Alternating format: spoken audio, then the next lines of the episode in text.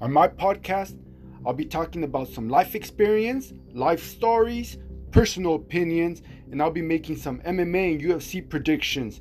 Don't forget, you got this!